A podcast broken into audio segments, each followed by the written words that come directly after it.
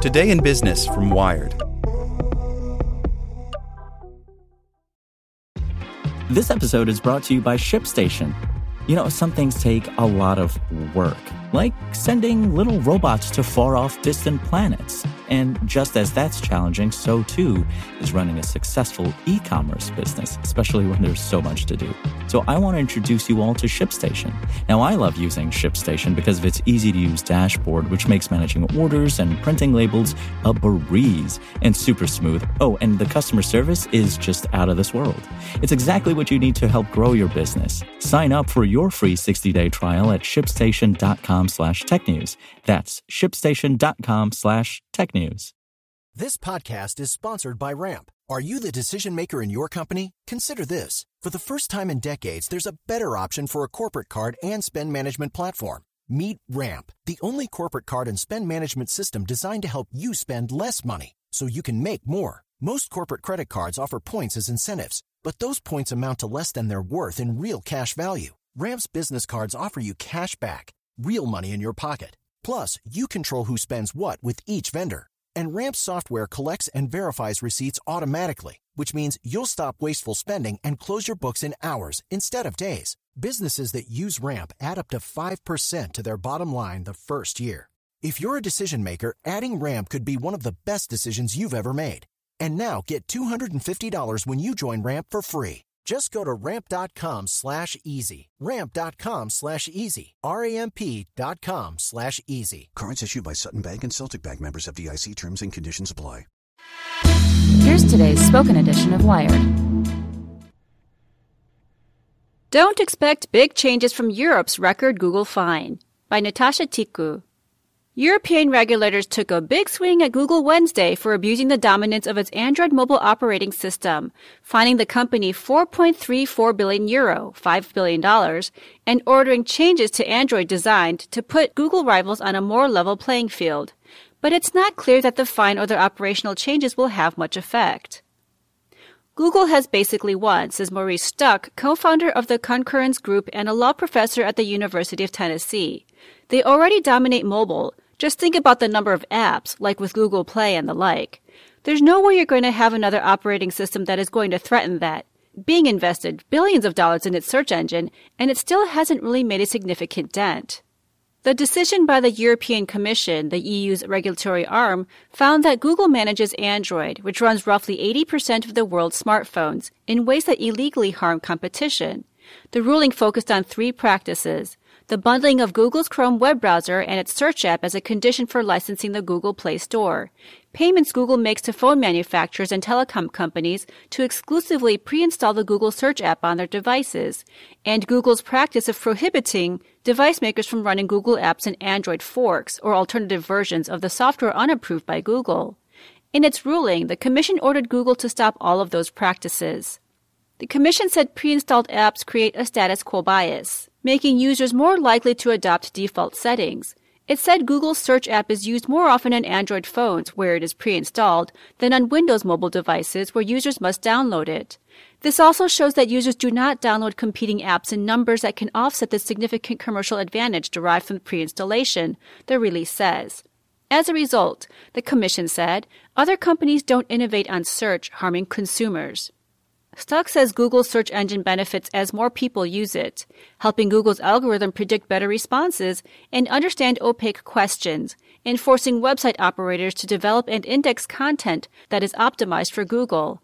What's more, Stucke says, the decision will not impact Google's leap from mobile to voice through digital personal assistants, smart appliances, and devices like Google Home, where the default search results will introduce even more bias. Google said it would appeal the decision. In a blog post, Google CEO Sundar Pichai argued that Android creates more choice than in the dial-up age by providing technology for app developers and more affordable options for consumers. We've always agreed that with size comes responsibility, wrote Pichai, but we are concerned that today's decision will upset the careful balance that we have struck with Android, and that it sends a troubling signal in favor of proprietary systems over open platforms. The Android case is one of three lodged against Google by European antitrust regulators. Last year, the Commission fined Google €2.42 billion, $2.7 billion, for abusing its dominance as a search engine to illegally privilege its own comparison shopping service. Google appealed the decision. The Commission also is investigating restrictions that Google has placed on websites displaying search ads from Google's competitors. In July 2016, the Commission issued a preliminary conclusion that found Google had abused its dominance in that arena as well. Google made Android open source and lets handset makers license it for free. But the Commission said the restrictions Google puts on handset makers who use Android inhibits competition. The Commission began investigating Google's management of Android in April 2015. The order to change how Google manages Android applies only in Europe, but Stucke says eliminating the restrictions on Android forks could have a wider impact because it would be hard for Google to implement that regionally. But he and others say the order is unlikely to affect Google's practices elsewhere unless U.S. authorities order similar changes. Stefan Oyman, a board member of Stiftung Neue Verantwortung, a German think tank focused on new technologies and digitalization, says American intervention seems unlikely amid ongoing trade disputes between the U.S. and Europe. This case will probably also be politicized in the current trade standoff between the U.S. and the EU and increase the transatlantic divisions in the tech sector, Oyman said.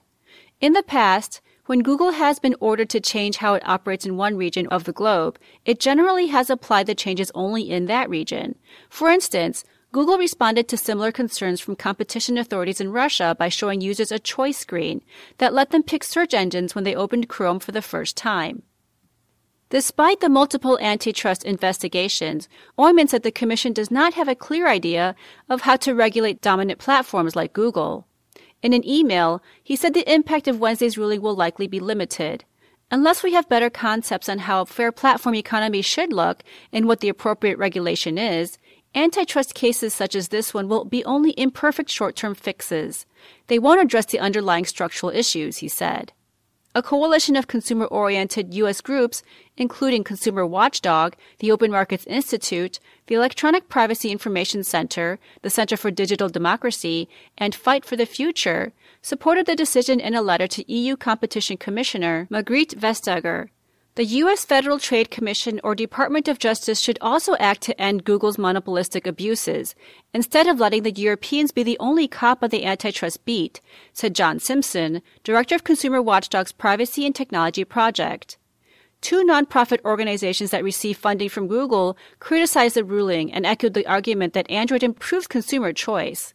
Ed Black, president and CEO of the Computer and Communications Industry Association, said in a statement, "Today's decision punishes the most open, affordable, and flexible operating system in the mobile ecosystem.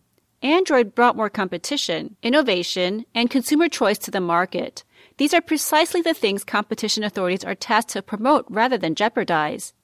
Daniel Castro, vice president of the Information Technology and Innovation Foundation, said the decision was based on European protectionism. Despite the Commission's protests to the contrary, it is hard to see how today's ruling aids consumers, he said. Instead, it merely fills European coffers at the expense of American companies. Without the ones like you, who work tirelessly to keep things running, everything would suddenly stop. Hospitals, factories, schools, and power plants, they all depend on you. No matter the weather, emergency, or time of day, you're the ones who get it done. At Granger, we're here for you with professional-grade industrial supplies. Count on real-time product availability and fast delivery. Call, click Granger.com, or just stop by. Granger, for the ones who get it done.